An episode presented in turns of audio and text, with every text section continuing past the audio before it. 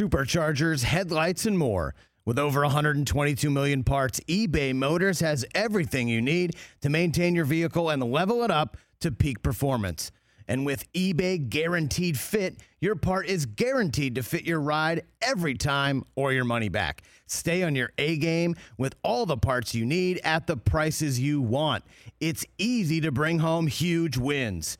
Keep your ride or die alive at ebaymotors.com. Eligible items only. Exclusions apply. See ebaymotors.com. This, this, this is the Rich Eisen Show. Let's go! Live from the Rich Eisen Show studio in Los Angeles. I got to imagine when a guy like Dalvin Cook gets released, who are you hearing from right now around the league? Man, it's crazy, man. You want to get? You want to tell me who? You want to let me know where where you're leaning right now, Del? The Rich Eisen Show with guest host Tom Pelissero. Earlier on the show, Browns head coach Kevin Stefanski, Chargers head coach Brandon Staley. And now, sitting in for Rich, it's Tom Pelissero. Great conversations with Brandon Staley, Kevin Stefanski on this Rich Eisen list edition of the Rich Eisen Show. Tom Pelissero here. The final hour for me on this this ah. stint. I hope I get to come back again. Always a pleasure being with all of you guys. TJ Jefferson, Mike Del Tufo, Chris Brockman. We'll vote on it. Uh, Stefon can go Diggs home now. practicing. you can go home now. You got That's it. for you, Tom. Sorry. Stefon Diggs practicing. So we shall see if he speaks after practice in Buffalo here. Teams around the league wrapping up their, their mini camps in the NFL. Alan Shipnuck's going to join us, U.S. Open, starting off tomorrow, just around the corner here at the LA Country Club. Right now, it's time for What's More Likely? What? What's more likely? Never say never, but never. All right, Tom, what's happening? You ready? I am all set. I think this is my second time playing the All right. game. I vaguely remember how it goes. I'm going to give it my best shot. Quick refresher. I basically give, hey, do you think this is going to happen or this could happen? Right. And then you give an answer. Not not do what Rich does and is like, well, I really don't think either, but let me tell you this other thing that might happen. That's not the game. It's it's not this, this, neither, and let me tell you this. It's what's more likely, this or this. So Got you it? want a one word answer. I don't want a one word answer. Elaborate, talk it out. But the scenarios are pretty big hypotheticals that are might happen way in All the right. future. I'll do, uh, let's, let's go. Because it's June we'll and we're talking. NFL. Uh, so what's more likely? Kyler Murray, you heard of him? You remember him? Of course. Quarterback, Cardinals? Yeah. Yes. Got paid a lot What's last more summer. likely? He plays six or more games this year, or the Cardinals have the number one pick in 2024. I think that Kyler does play six games. Really? I think the Cardinals have a pretty good shot at the number one pick. I mean, in order to do anything with Kyler Murray, now and again, everything that I've seen, everything I've heard is that the rehab process is on track, not ready for the start of the season. But, you know, if you're talking nine months, that's September from the original injury. Nine months is usually kind of a benchmark where you're looking. I- I'd be surprised if he's out there week one. But does he play six games? Put it this way: if the Cardinals, regardless of what their plan is at the position, whether they want to get Kyler Murray on the field, whether they want to showcase him for a potential trade, whatever it is, I would take these six plus games. But I also think they do have a pretty good shot at the number one pick. Even if Murray plays, shot at the number one pick? I mean, he's not going to play the whole season, and they've got a lot of. Listen, look at everything that they've done going back to the draft. It was all about trading down, amassing additional assets. Yeah. You shed guys like DeAndre Hopkins to save cash and cap. You're getting all these assets in the 2024 draft. You're doing that to give yourself a chance for a lot of flexibility in terms of moving up and down the board if you do, in fact, win some games. I mean, Jonathan Gannon's not going to roll over here. Jonathan Gannon's not tanky. The reality is the Cardinals are preparing themselves for a rebuild here. They are in the rebuild process, whether that's with Kyler Murray or without him. This is all geared toward 2024. I think that they're going to be hard pressed to be competitive in that division this year, just because of what they have talent wise, and the fact that Monti Ossenfort is really just starting the building process. But again, you've got you got a bunch of young coaches with no track record in terms of their new jobs. Talked about with Stefanski earlier. Drew Petzing's never been an OC. Nick Rallis, who's like 28 or 29, never been a DC. Gannon's never been a head coach. maybe these guys are the greatest coaches of all time. they all had success in what they were doing previously Sure. here. But they're also there's going to be a growth process with the coaches in addition to the players here. There's always growing pains for teams, especially ones like the Cardinals that you know are trying to do something a little bit different here, and we'll see where that path leads them. All right, we've seen Lamar Jackson. We've seen just uh, Jalen Hurts get uh, big quarterback deals uh, this offseason. Which QB most likely to sign their new blockbuster contract next? Joe Burrow, Justin Herbert. Based on the conversation we just had with Brandon Staley, I would say Justin Herbert because it sure sounds like. I asked him, "Is it getting closer? Are you optimistic this thing is done before camp?" And he said, "Yes, on all fronts." So I, I have to think that it's Herbert. The Burrow one, you've got different agent involved. Who you know, Brian Ayrault has has presided over holdouts in the past. I'm not predicting that's what's going to happen with Joe Burrow, but you know he's a he's a tough negotiator. That's why guys hire him. Um, and the Bengals have a certain type of structure. It's a it's a challenging deal to get done. I think that the Justin Herbert one seems like maybe it's a little bit further down the road at this point. We'll see. But if I had to guess, I'd say Herbert. Rookie quarterbacks kind of dominated the NFL draft uh, with Bryce Young and C.J. Stroud and Anthony Richardson. Which of those guys is most likely to win more games in 2023? I have to say it's Bryce Young, just because that roster in Carolina is pretty good. I mean, Scott Fitterer, the GM there, has done a remarkable job building up the lines, especially the defensive front. They've got young, talented players. Bryce Young is, based on every coach, every scout I talked to, almost unanimously is the most pro ready right now to come in and play. Yes, he's smaller. No, he doesn't have the biggest arm, but the processing, the maturity, his football IQ, all those things give him a chance to go out there, be the starter day one. Stroud probably starts day one too. They haven't officially declared that he's going to be the starter, but you draft the number two overall. You don't have like a, I mean, Case Keenum is your backup plan. Maybe Davis Mills in the mix too, but I have to think it's probably Stroud who starts. But the Texans are, they're in a rebuild process here. They took, you know, big steps this year. Getting the quarterback was a big part of it.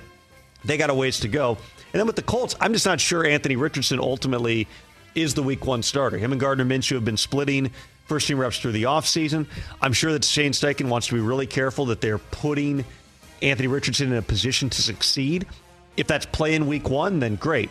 If it's having a role and a package, maybe in the red zone out of the gate, and then you try to get him starting by the end of the year, history will tell you quarterbacks drafted in the top five, they're starting at some point in their rookie year, barring really rare types of circumstances here. But is he even the starter week one? All that being said, I, I say it's I say it's Bryce Young. Bryce Young. Okay. How about this? Let's go to some team stuff now. Uh, NFC wildcard team from last year, most likely to make it back this year Seahawks or Giants? That's a really tough question. I mean, Brian Daboll did a heck of a job with the Giants last year, and they're more talented now. Adding a weapon like Darren Waller is a big deal. If Waller's healthy, which he is right now, he's exactly the type of target that Daniel Jones has not had there. The Seahawks, though, I mean, they made the most of the Russell Wilson trade. Last year, they had one of the best drafts that they've had there, probably the best one since I think it was the, the 2010 draft. Wasn't that the one where they got Earl Thomas and Kam Chancellor and a bunch of other guys? This was the best draft that they've had there since. John Schneider is one of the best. They had two first round picks again this year. They had Devin Witherspoon and Jaxon Smith-Njigba. Those guys haven't done a lot in the spring because they've had, I think they both have a hamstring issue. But I mean, that's a that's a pretty talented Seahawks roster. They keep adding more running backs, much to the chagrin of all the people who own Kenneth Walker in dynasty leagues. Uh, they've got yeah, raise your hand, that's Brockman. me, yeah. uh, they've got they've got really good wide receivers. You had Smith-Njigba now to Tyler Lockett and DK Metcalf, and that defense looked a lot more like a Pete Carroll type of defense last year. So that's a tough one, man. They're both going to be really competitive.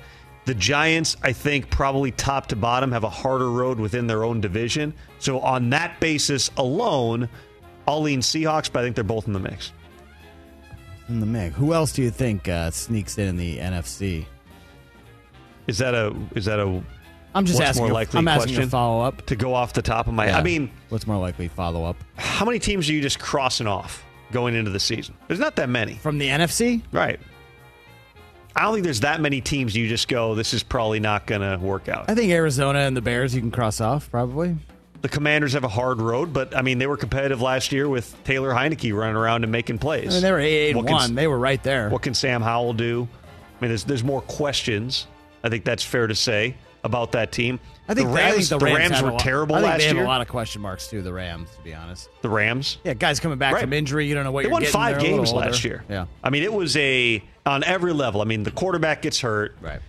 The they lose the pass rusher who ends up getting hurt in Buffalo, but that was a big deal for them. Their big free agent prize, Allen Robinson, just it, the fit did not work out. He was open a lot, didn't get the ball a lot, so that didn't work out. And then obviously, you know, they had other injuries across the board. Aaron Donald missed a significant amount of time. They still have one of the best coaches in the game in Sean McVay. There's no reason to think they can't be competitive here. But I mean, let's be honest. After all the you know the bleep them picks years, they did the opposite this year. They amassed picks. Have something like 50 rookies on their roster right now because they just they had to fill it out. So they had a lot more draft picks. They signed a lot of undrafted rookies.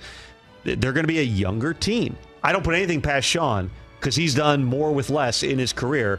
Last year was not the Rams' year. I think they're going to be they'll be hard pressed, but I would never rule out a Sean McVay team. All right, let's go to the North. We talked the AFC North. We talked to Browns head coach Kevin Stefanski earlier. Mm-hmm. Which AFC North team more likely to make the playoffs this year, Browns or Steelers? Man, this is one of those classic high ceiling and high floor type of situations. Like the Steelers, you can bet are going to be on the doorstep, right?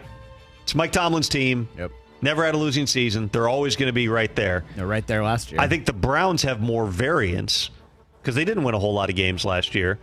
But if Deshaun Watson is Deshaun Watson again, eh, there's there's unlimited upside for how good Cleveland can be.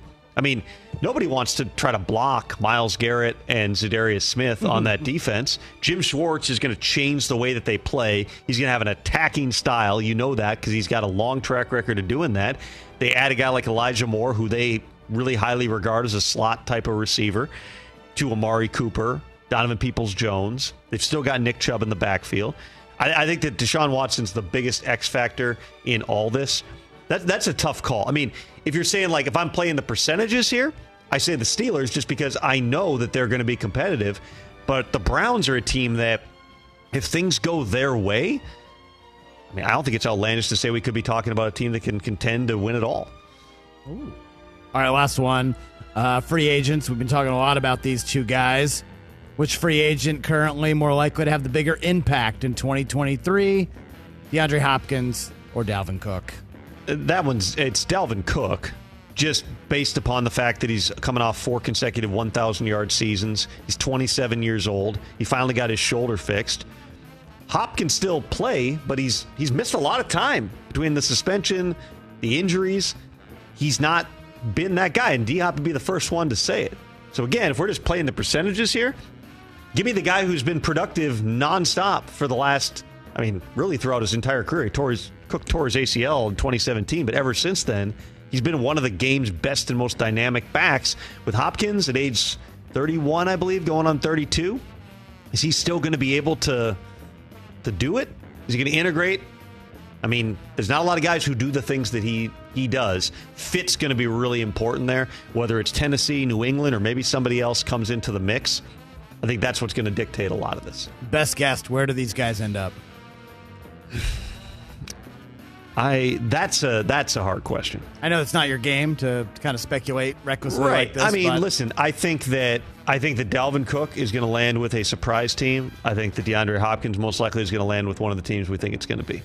I think that Hop again, it's not out of the realm of possibility that could be done by the end of this week, whether it's New England or whether it's Tennessee.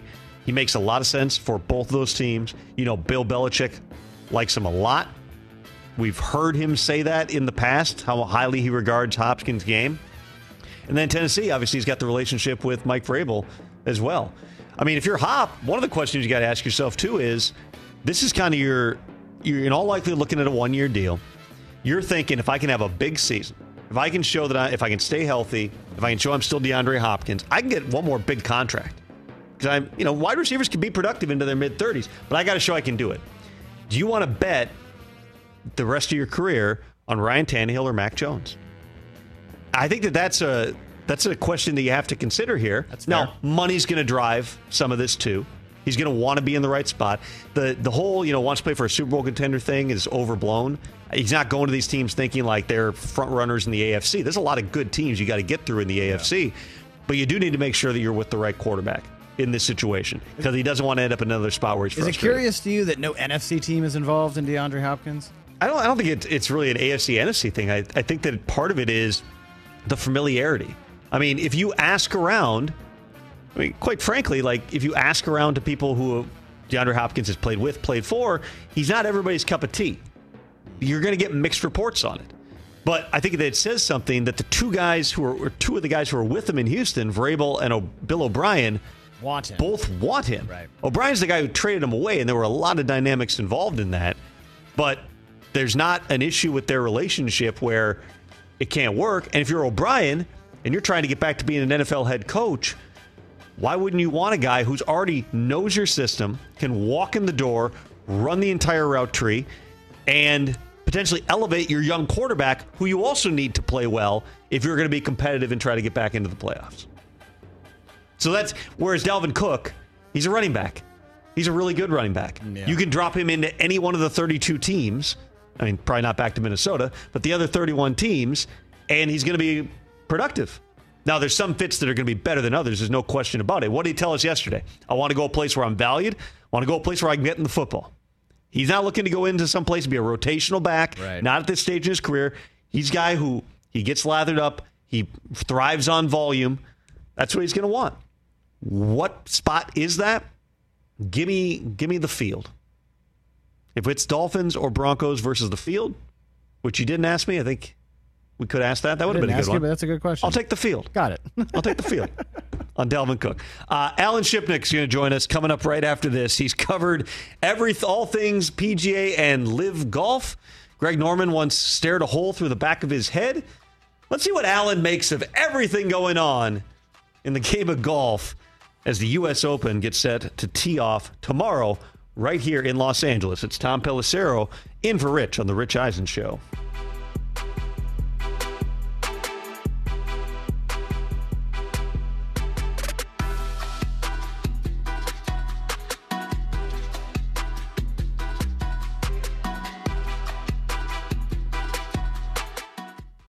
Let's talk game time. Boy, do we love using game time tickets at the Rich Eisen show. And every single time I've been watching the basketball playoffs on TV, I've been wondering what it would be like to be at these games. And when you choose your tickets on game time, you can see the view from your seat where the court is, where you are in relation to it, and then the all in prices. That's my favorite feature. The all in prices makes sure that you see the lowest price guarantee and also know exactly how much everything costs all in before you purchase. So all the guesswork is removed when you buy playoff tickets with Game Time.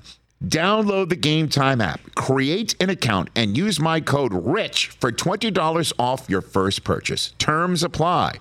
Visit gametime.co for restrictions. Again, create an account, redeem my code RICH for $20 off your first purchase. Download Game Time today. Last minute tickets, lowest price guaranteed. It's that time of year, people. Spring has sprung, and that means spring cleaning, or at least the partner in your life is demanding that you do it. Whether that means stocking up on cleaning supplies or swapping out your winter clothes for new spring clothes, make sure you're using Ibotta and get real cash back with every purchase. Ibotta is a free app that gives you the most cash back every time you shop on hundreds of items from groceries to beauty supplies to toys. The average Ibotta user earns $256 per year. That could cover the cost of an entire shopping trip, that flight you've been eyeing, or the fancy dinner you've been craving. Join the over 50 million users and earn cash back every time you shop from over 2,700 brands and retailers. And right now, Ibotta is offering our listeners $5 for just trying Ibotta by using the code EISEN when you register. Just go to the App Store or Google Play Store and download the free Ibotta app to start earning cash back and use my code EISEN. That's I B O T T A in the Google Play or App Store and use my code EISEN. Brockman just out of the blue. Where were you when you sent this tweet, Chris? Oh, I mean, was that on a Sunday? Was it a Sunday night? Don't I- remember. I, was probably just at home. And you just said, you know Watching what? the games. If the Eagles make the playoffs, I'll take Might a have been at the bite out of Mike Del myself, Tufo's yeah. hat. You said, I will take a bite out of Mike Del Tufo's hat. Yeah. Eagles have made the playoffs, and you have avoided the inevitable for a week. That ends now. I just sliced up um, a one inch by one inch cutout of Mike Del Tufo's Callaway hat, and I placed it like little Easter eggs into the Right. half of a peanut butter and jelly sandwich. Yep. Take a bite. Here we go. You, here you go. Brockman is uh, taking a bite. Did you get a piece of the hat there? Oh, I yeah. think you did. Oh, we have You're a the trash, one who chose the peanut butter too. trash can nearby. Nope. Nope. We don't. Oh, it's part of the hat sticking out. I didn't get it all. Oh, that is a that is an oh. awful piece right there in oh. that Just, like, in that that sandwich. out and pull that No, you may not. No, oh, well, no, to, as no, long no, as you eat it, as long as Yeah, you eat it, eat it, yeah. keep going, Ugh. keep going. I didn't go through. Oh man, this piece is like right on my tooth. Why did you even do this, Chris? You Yeah, didn't have to. You took the McLovin. Because the. Eagles stink. You took They're the McLovin terrible. bait. Oh my God! That was Sunday? Uh, radio audience, I can't even tell if that's a piece of glistening jelly man, or a piece of a glistening gel, a jellied glistened Del there? Tufo hat piece. Down it. Just, I feel like I'm talking to Taylor eating her broccoli. Just eat it and we'll get off your case. Oh, he just went one bite. He finished it. This is not going to be good because that is peanut butter and it is jelly and it is Del Tufo hat. And you just jammed literally three inches by three inch piece of sandwich. It was a proud day for my future son. Oh my God.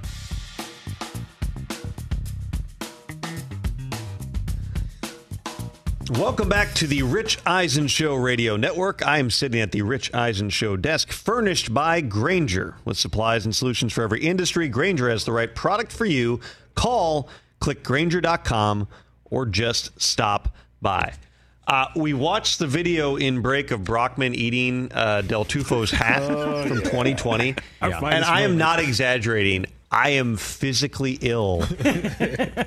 like it's it's I'm sorry the- you had to see that. like when you hear, you know, like a drill sound and you like get that ache in your Oh, tooth, like you're at the dentist. yeah, yeah. Watching that video gave me like a psychosomatic reaction where I feel like I just ate that hat. Why the peanut butter and jelly sandwich? Did you, do you like peanut butter and jelly? Why was that the pick? Uh, yes, I do like peanut butter and jelly. you still like it after that? um, yes, I actually had one two days ago. Any hat? No hat, no no side of hat. Here's the deal: before everything, if you look at the date on that video, I think it was January seventh, twenty twenty. Yeah. So we knew what was obviously two months later, everything was crazy. We used to have the greatest cafeteria here Yeah. on the on the AT and T. Like I told you earlier, Tom, when this place was live and there were people. It was Right. bumping. live. It was bumping. And they had this triple decker PBJ that they would make. It was like two dollars.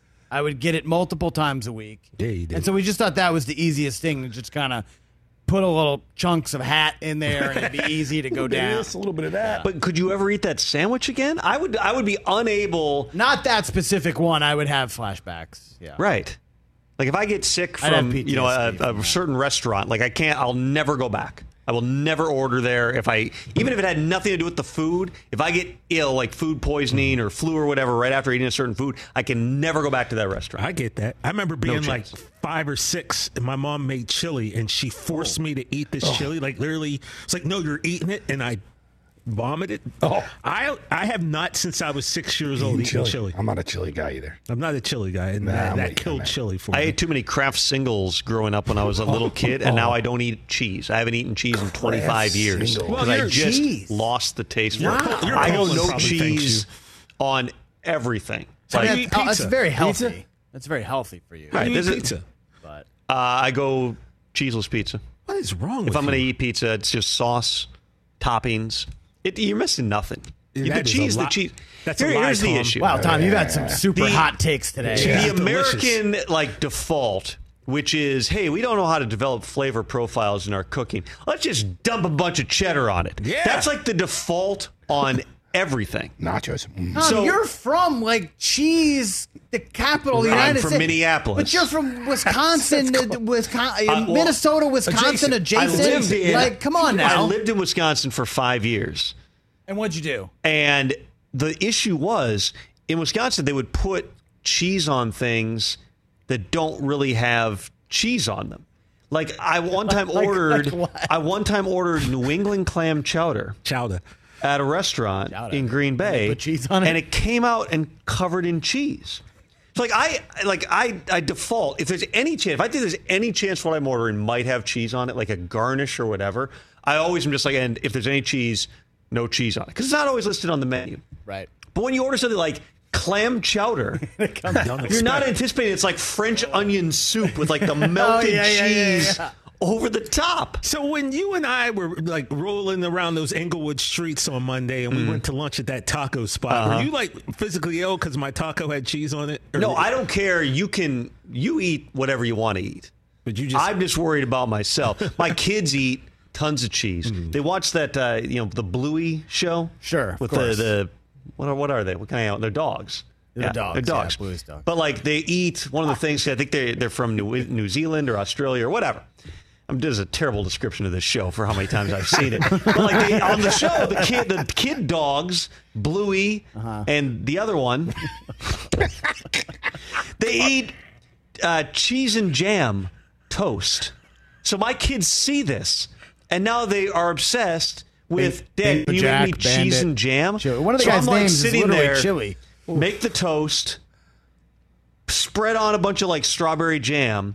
And then just a big slab of Colby Jack on top. and I'm oh. just sitting there. It's like oh. first thing in the morning. Oh. does sound disgusting. And I'm just like, Yeah, know oh, if I- yeah, I'm not going to get through doing this. But like, I suck it up for the kids. I'll make them mac and cheese. I'll put oh, cheese on the sandwich. I wash my hands thoroughly after. Tom, Sing happy birthday a few times. You live in a cold place, right? There is nothing better when it's cold, and even when it's warm, than tomato soup and a grilled cheese sandwich. You tell me you don't enjoy that? Even every time that like you say grilled cheese, I get that little like, nope, nope, Really? can't do it. But so there's this oh. constant thing, and like Velveeta grilled cheese. Yeah, my mm, wife Sarah would occasionally joke, or some of my friends who know me will joke, like, you know, oh, what if I slip some cheese into that? And I'm like, that's not funny.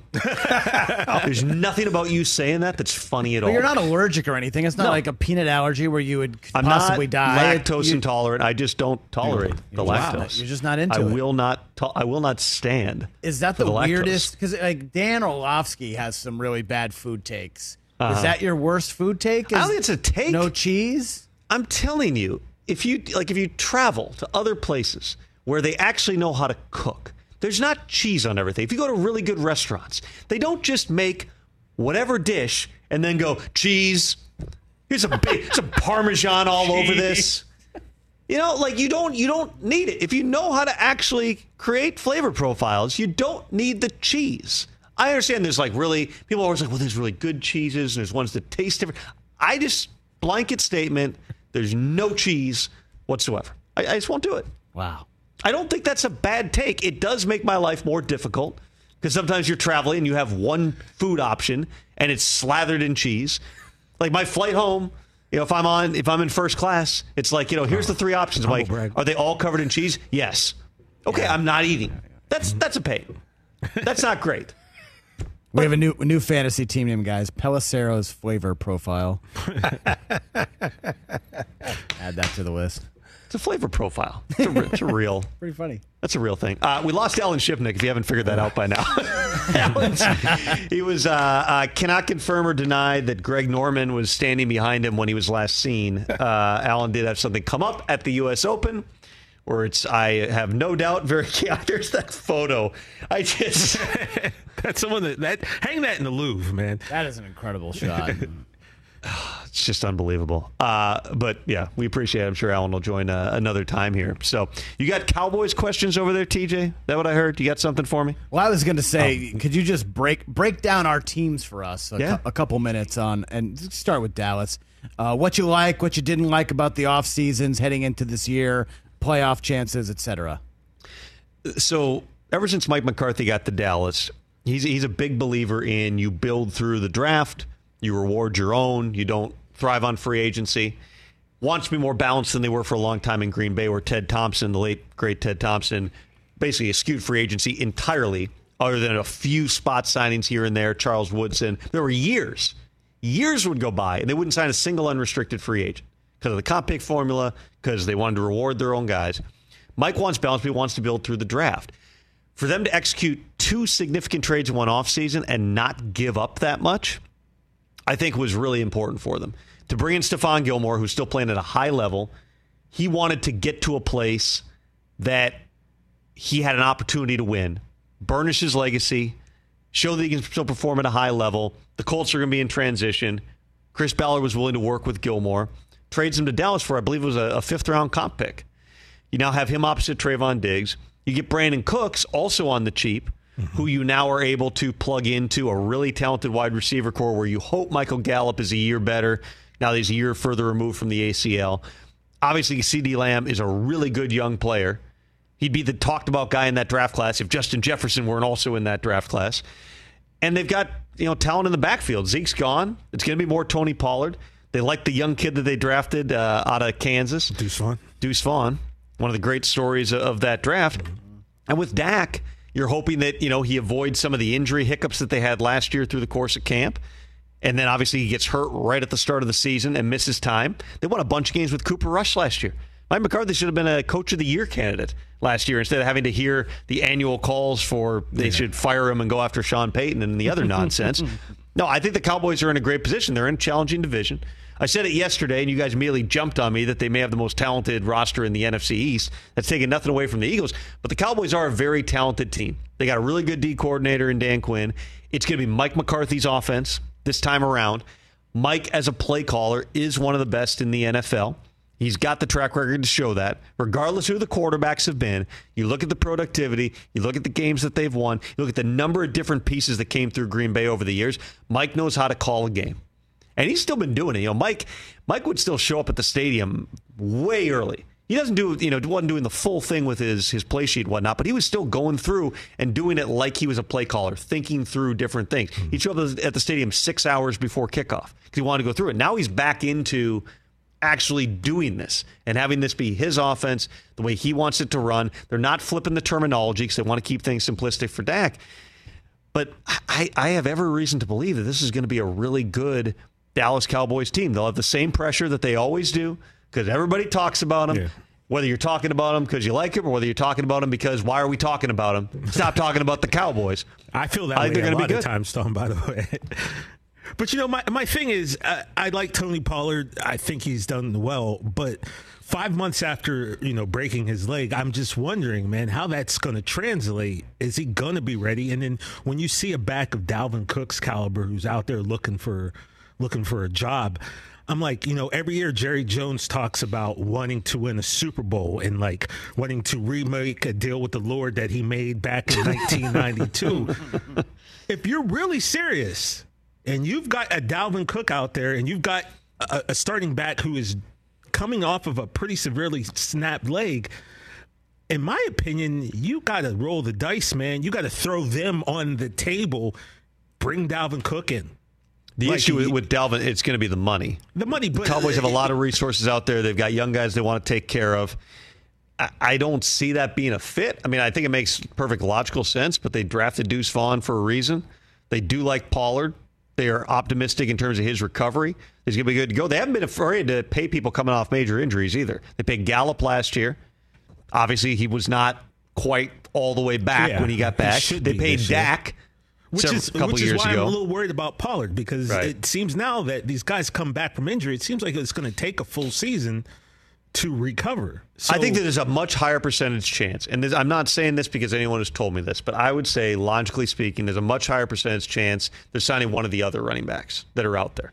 Dalvin's simply going to be the most expensive. He's going to have the most competition for his services. There's other guys like Leonard Fournette, who we had on the show mm-hmm. yesterday, Kareem Hunt. There's other guys who are sitting out on the market right now that I think probably have a better chance to end up being the fit for Dallas just because the, the price point's going to be different. Okay, so but would you agree or disagree that maybe looking at bringing in one of those guys might you really be, want the Cowboys to sign a running back, don't you, TJ? I, I just like I said, I like Pollard, but coming off that injury, I just don't I don't know what he's going to look like. No one really knows what he's going to look like, and I pray obviously that he turns into the guy that we all hope he can be, but I I, I just don't know. I mean, listen, there's always running backs sitting out there. there. There's always running backs every year. I mean, look at the guys who have like signed off the street. Like Latavius Murray, like two or three years in a row, was just sitting out there, didn't have a job, and then he comes out and runs for 100 yards for somebody. Mm-hmm. He's currently under contract with the Bills because he had a pretty good season once he landed in Denver last year after they signed him off the Saints practice squad where he just had a 100 yard rushing game for a different team. Um, well, Tom, now, not to interrupt, but now going yeah. back to our conversation that we've had, is that the reason why this running back position seems to be undervalued now because you just got done saying there's so many of them sitting out there. So is that why? That's part of it. And there's a volume of running backs in the draft every year. They've been this was a pretty good running back draft. You can get those guys on cost control deals early on. You know, even you know where Jahmyr Gibbs and Bijan Robinson were drafted, you're still paying half what Christian McCaffrey's getting by drafting those guys up there. It's it's resources. It's a high draft pick, mm-hmm. but absolutely that depresses uh, some of the market. And the fact that there are those veterans. I mean, there's guys who are coming in on like minimum deals, or in Murray's case last year, a practice squad deal with the Saints. And he comes out and he's a you know a savvy vet and he can still run and he can come out and he can give you the productivity. So Dalvin Cook, in my mind, is the one who's in a different category because he is a difference maker, because he is consistent, because he can do a lot of different things for you. That's why he's the one who's going to get money out in the free agent market. Gotcha. The other names that are sitting out there right now, I think you're going to have a, a, harder time. Somebody's going to offer Leonard Fournette some money. Some I, good players out there. You're right, though. Right. Yeah. You know, Kareem Hunt, somebody's going to sign him at some point here, but it's probably not going to be at the absolute top of the market because it's June 14th. And that money in that market went away back in March, absent a really rare opportunity. I mean, how many times have you had a four time Pro Bowl player, guys made the last four Pro Bowls, come off four straight 1,000 yard seasons, is a free agent in June? It's like the biggest it gets for NFL free agent stories at this time of year. That one's just in a different category. Everybody else right now who's sitting out there, they're sitting out there because they haven't gotten their number yet. And that number, generally speaking, sometimes there's injuries and sometimes you can wait and that's going to be fortuitous for you. But generally speaking, if you haven't gotten your number by now, that number is not coming. And you eventually have to decide am I going to wait for an injury? Am I just going to sit? And conserve my body and wait till somebody gives me that number because they are in a bind? Mm-hmm. Or do I take the best offer I can get, the best fit I can get, and try to do better next time around? All right. Well, thanks, Tom. I'm a long time listener, first time caller. I appreciate you. that was okay. quite the. Like, oh, you had three questions and they were all about signing a running back. All right. I think Mike McCarthy is going to be a Hall of Famer.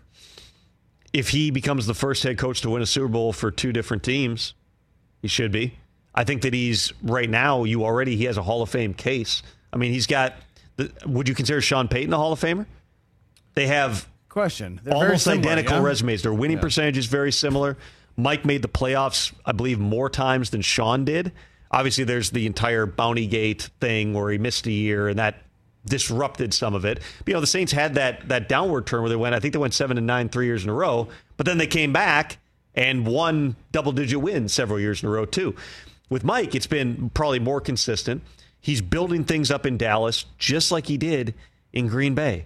I mean, it's the it's the year one, year two, year three type of a jump here. I fully anticipate they're going to be really good if they can come out. If they go to another Super Bowl, if they win a Super Bowl, Mike McCarthy is a lock in my mind as a Hall of Famer. Right now, he's in with a lot of coaches who have won one Super Bowl. He's probably had more consistent success than a lot of coaches out there. I mean, these are the these are the moments that you know legacies are made of. And Mike's Mike's Mike's aware of you know kind of where he is in his career at this point. The fire is still there. I know that. I know Mike pretty well going back to my Green Bay Press Gazette days. I've known him a long time. He wants to win. He wants to he he wants to go out and kick everybody's ass, and he also wants to build a sustainable type of a thing here. And they've done that. Like I, I, understand, you know, when you don't, especially a team that we again talk about this much like the Cowboys, that if they don't win the Super Bowl, there's some segment of the NFL fan base that's just going, oh, giant failure, giant disappointment. Look what they've done in terms of how they've built that thing up. And now Mike is putting the pressure on himself. He could have fought and said, Kellen, you're not getting out of your contract. We're keeping you here. They made the decision, and it was good for everybody because Kellen goes and joins Brandon Staley in LA. Mike takes over the play calling duties. That puts pressure on himself. There's no there's no Kellen Moore now. It's this is Mike's offense. If they're not really good offensively, Mike's going to take the blame for it, whether that's fair or not. But in my mind, Mike McCarthy's a Hall of Famer. If they win a Super Bowl in Dallas, if he gets a second ring with a different team, I think it should be a lock. Yeah, 10 double digit win seasons Yeah. in 16 years. Sean Payton at 9 and 15. So Right. very, so they're very, very, and their close. win percentage, they're both right around sixty percent, I believe. Uh, yeah, Mike McCarthy 61%, uh, Sean Payton 63%. Yeah. So they're very similar resumes. And for some reason, and Sean's a really good coach too. I'm not taking anything away from him. We talk about them in such different ways here. They've both won one Super Bowl. Two, generally speaking, has been the stuff that Hall of Fame's made of. Right. And they both have a chance now to win a second Super Bowl in a different place. We should take uh, our last break here. I still do want to get to a couple other teams here. You, you're awaiting the breakdown, Brockman. I know. I'm awaiting the breakdown. You just have looked sad. I thought you were going to ask by now. No, no, no. Well, I, I I understand the clock. We're up against it. I thought maybe you were just coming to uh, coming to reality on certain things. That we're going to sign D Hop this week. I mean, never say never. It's not out of the realm of possibility. He's there now, He's there now. or headed there today, and he will be there through tomorrow, and then we shall see where the DeAndre Hopkins saga ends for this year, since we'll be, you know, likely at doing this all over again with him come next March. Never say never. But right, let's take a break. Never say Tom never, but Pelissero. never. in for Rich on the Rich Eisen Show.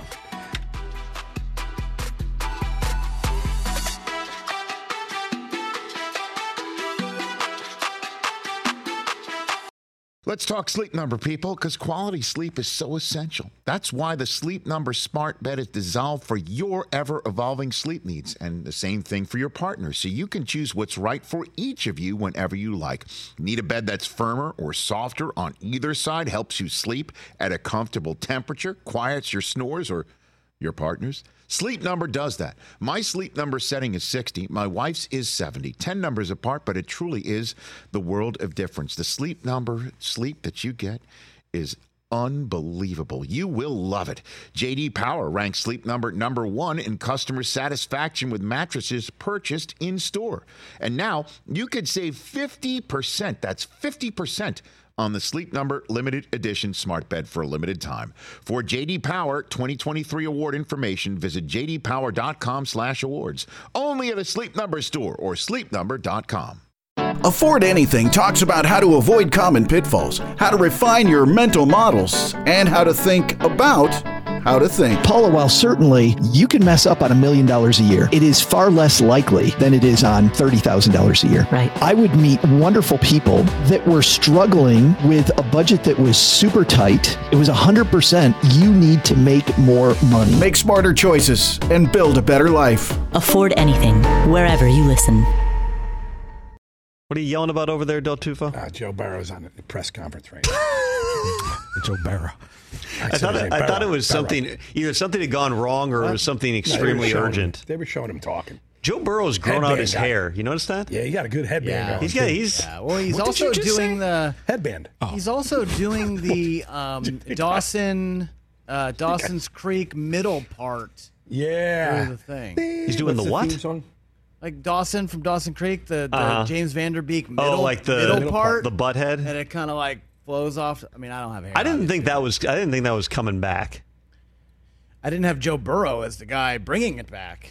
I mean, Joe can kind of do whatever he wants to do, I right? Joe Burrow is my Guy was, guy was hitting home runs at the, the, the Reds batting practice. But I mean, fashion wise, like for a guy as high profile as him, as good as he is, and he will come in dressed like he's straight out of like a music video. Like no one Yeah. dresses like that in real life. Oh, and then you see him every other time, and he's just wearing team issued gear, like logo gear. Right. But then on game day, he's Oh, dressed yeah. like he's you know going He down the catwalk. He steps it up on game day. You know? Which I, yeah, you look good, play good. Yeah. But Joe's his personality, it just surprises me that he's a guy who decides to dress up. like, you know, Daniel Jones will walk in with just like an untucked button down and jeans. yeah. You know, Joe Burrow goes full on Met Gala every single week. Whether he's playing the Joe Browns Cole, or the baby. Bengals. Joe Cool, Love it. What do you got? What do you got for me, Brockman? How good are the Pats going to be this year, Tom? Come on, give it to me straight. I knew you were going to go. You're going to dive straight into this. Oh, Brockman is not. He's all right. Um, I think that it, a lot is going to boil down to the Mac Jones Bill O'Brien combination. How well those two work together. How good that offense fits what Mac Jones does. Obviously, he knows him and Bill didn't really overlap at Alabama, but there's a lot of concepts that are going to be familiar to Mac Jones. How those personalities mesh because they are both strong personalities. They've both got tempers. Yeah. I think that's going to be a really interesting dynamic. But I mean, let's be honest, last year, there really wasn't much of a plan on offense. It was just kind of slapped together. And Matt Patricia, you know, everybody points the, you know, the bullets at Matt Patricia. What do you want him to do? Bill Belichick made the decision. All right, well, I'm not going to hire an OC. We're just going to let Matt do it. Matt's from the defensive side. He's a really smart guy, but what are the odds that anybody's going to have success in that situation? So obviously, you saw what happened through the course of this offseason. Robert Kraft has his fingerprints on a lot of different things, including bringing back Bill O'Brien, including making sure they didn't lose Jerod Mayo, changing the dynamic a little bit because Kraft, I would say by and large, does not get involved in football specific decisions unless it's something that rises to the level of, for instance, the allegations against Antonio Brown before they released him. And obviously, Kraft is going to have a heavy interest in things like that. But these are football decisions Right. that Bill, for over two decades, has had mostly autonomy. Kraft's around a lot. He talks to him a lot, but th- that's Bill's thing. Kraft wanted to put his stamp on things this year. He's made very clear that it was a disappointment what happened last year. And so I think that those decisions are going to be a guiding force behind whatever happens with the Patriots this year. I still think that you look at the skill positions, and there's some questions about exactly how these things are going to fit together. Juju hasn't been out there during minicamp. We'll see how that evolves through the course of time. They got guys like Kendrick Bourne, who is really talented, has had productivity, but then there's whole games and stretches where he's virtually anonymous within the offense. They doubled down on the double tight end thing, bringing in Mike Gesicki. That could end up being a bargain type of a signing for. 'cause We know that they've had a lot of success with tight ends in this specific offense here. And defensively, they're one of the best in the league last year. Keeping Mayo, obviously, Bill's one of the best defensive minds in the game. In in my mind, it's reductive, but this boils down to Bill O'Brien and Mac Jones. If that combination works well, and if you can get Mac I don't want to say get his confidence back, but I think Mac, you know, he talks about last season and what a disappointment it was. He got away from some things. He played through a lot. He had a really bad ankle that Really oh, bad. That happened on the last players, play of, last play of a game. Many players would have gone and gotten surgery. He decided to gut it out. He didn't want to do surgery. He played through that the entire season. So you couple that with the scheme, with you know the different cooks that were in the kitchen last year. There were a lot of factors working against Mac Jones. This will give us a much better metric on what Mac Jones is. If he plays well, yeah, I think the Patriots could be a, a playoff team. Wow. If he doesn't, I don't. I don't see it. Why did Bill do that last year with the offense? There's a lot of different. Are we ever going to find out the real answer? Why he decided mean- to go with Joe Judge, failed head coach, definitely failed in New York, and then defensive guy that was really bad at being a defensive coordinator on his way out, and then a really bad head coach in Detroit. Well, I think well Matt was a good defensive coordinator. I think that head Well, coach and Eagles, D coordinator are different just skill scored sets. again in the Super Bowl on him. 8,000 yards of offense in that game to a backup. I love when Fan Brockman not comes out. really a good Not that this doesn't haunt him at night all the time. Only Super Bowl I ever went to, absolutely atrocious. The mush. I mean, I could have. I could have. in terms of why in terms of why that happened, there were a bunch of different factors. But it became pretty obvious that if Bill wasn't going to get certain things that maybe he wanted, he was going to do what he's done in many other cases, which is just say he's going to move people around. These people can do it. Was it just arrogance? I mean, I don't want to say it's arrogance, but I mean, he's the most successful head coach in NFL history. He should have a high degree of confidence that he can pull off anything. In this particular case, Yeah. It was again. I, I think that the the criticism of Matt is, is you know unfair to a degree because take any defensive coordinator in the league, whether they're good or bad, and tell them you're now calling an offense. How often are those guys going to have success? Like, what what D coordinator would you trust? You call Dan Quinn. Dan, um, no, I wouldn't really we trust need you, to- any We need of you them. to be the offensive I just coordinator think the now. point is like, why was that the decision that was made last year? Well, I mean, there's a process you have to go through if you're going to hire a coordinator. You got to do a bunch of interviews. You have to go outside your tree where Bill very much wants to stay in the Patriots tree. I mean, how many times do we see it? Everybody they hire, or a lot of the people they hire, are back for a second time, at least to like the big time types of positions. They got some good young assistants on that team too, but a lot of the guys that they bring in, it's people from within the nest. It's it's bringing back Josh. It's bringing back Matt. It's bringing back Joe. It's now it's bringing back Bill. I mean, there, there's a long history of this. People get fired someplace else, and much like Nick Saban, who brings people back, people who are out of jobs. They may not even been former Alabama assistants, but they're people who are out of work. He wants to bring them in and have kind of a brain trust. Bill very much believes in the way that they do things. He believes in how they like to play. There's a certain style of football, even though they've definitely like melded to their personnel over the years. When they had Randy Moss in 2007, they had one of the greatest offensive seasons, greatest regular seasons period in NFL history. They played a different style of offense than they were at the beginning of Tom Brady's career, 2000, 2001, in that era. And it's different than what they were playing toward the end of Brady's career when they were still throwing it around a lot. But whether they had Gronk and Aaron Hernandez, or whether they were relying on different types of players, they they meld to that. Just like they are opponent specific, they're game plan specific in a lot of different things. But that entire mentality, there's a reason, quite frankly, that it hasn't worked a lot of other places. Which is if you don't have Bill, if you don't have buy-in from everybody around him, because Bill has the pelts on the wall and can show all the Super Bowl rings. This is why we do things a certain way. It's hard to get organizational buy-in. It's hard to make people believe, okay, when Josh McDaniels goes to the Raiders last year and Dave Ziegler, two very intelligent guys, you're you have to kind of go through a process in which you're weeding out the people who are not on board, whether that's players, whether that's front office people, whatever else. It's hard to get everybody on the same page and to know you're probably going to go down before you go up because you're changing the way everybody does things. And the Raiders had the additional challenge last year of the fact that they had made the playoffs the prior year despite the complete clown show and all the horrible stuff that happened the previous year between Henry Ruggs and Damon Arnette and Jon Gruden. And somehow they, they patched it together and won a bunch of games with a guy who, you know, by the following year was the Packers special teams coordinator. Right. So for them to then say, okay, we're going to move from some of these things, we're going to move on from certain players. Even now, moving on from Derek Carr, people say, why? It's you're trying to get people who are from the system. Who they're bringing a quarterback, Jimmy Garoppolo. He's from within the system.